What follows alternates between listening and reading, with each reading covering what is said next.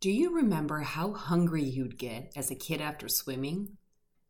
My brother and I would stand in the shallow end, refusing to leave our grandparents' pool as we got served open faced liverwurst sandwiches. At the pool, I channeled Esther Williams' America's Mermaid. I dragged my brother into doing synchro routines. We'd do underwater flips and handstands, dive and jump off the diving board. Biggest splash wins! We swam for hours. I'm not exaggerating. Time moved slowly as a kid. Eventually, things changed.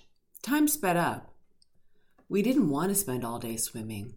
We'd rather play with friends, read books, me, not my brother, or skateboard, my brother, not me.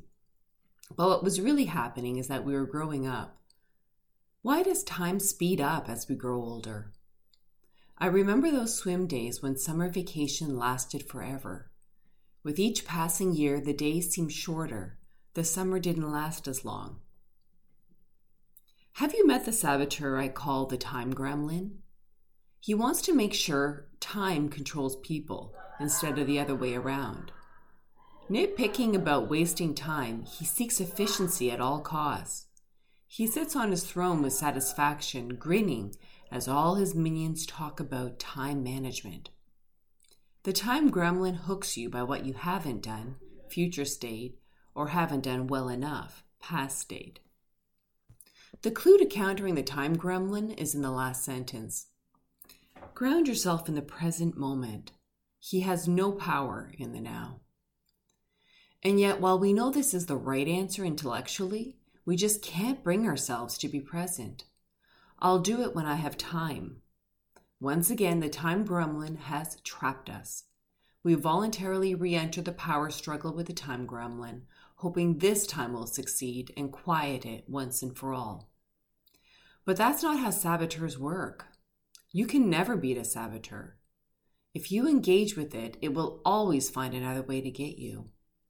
Saboteurs aren't interested in resolution, they're only interested in being right.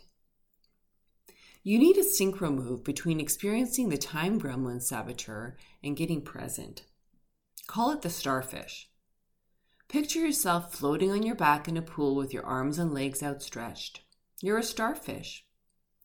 It's a sunny, hot day.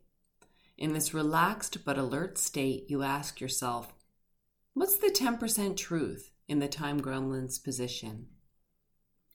Acknowledge what the time gremlin wants you to know. We create saboteurs in our childhood to protect us, so recognizing they're doing their job lets them be heard and settle down. Then shift to your leader within, that is, your voice of inner wisdom. Your inner being can separate the real you from the time gremlin. What does your leader within know about the time gremlin? Listen to that voice. The answer may surprise you. Maybe your leader within identifies the motivation behind the time gremlin's behavior. Or it highlights a better way forward that bypasses the time gremlin. Now you're ready to try again to be present. Dive into the swimming pool. Read the terrific short story, The Swimmer by John Cheever. The only difference in the concept of time as children versus adults lies in our perception. We can change our perception on time simply by grounding ourselves in the present. Let time be still.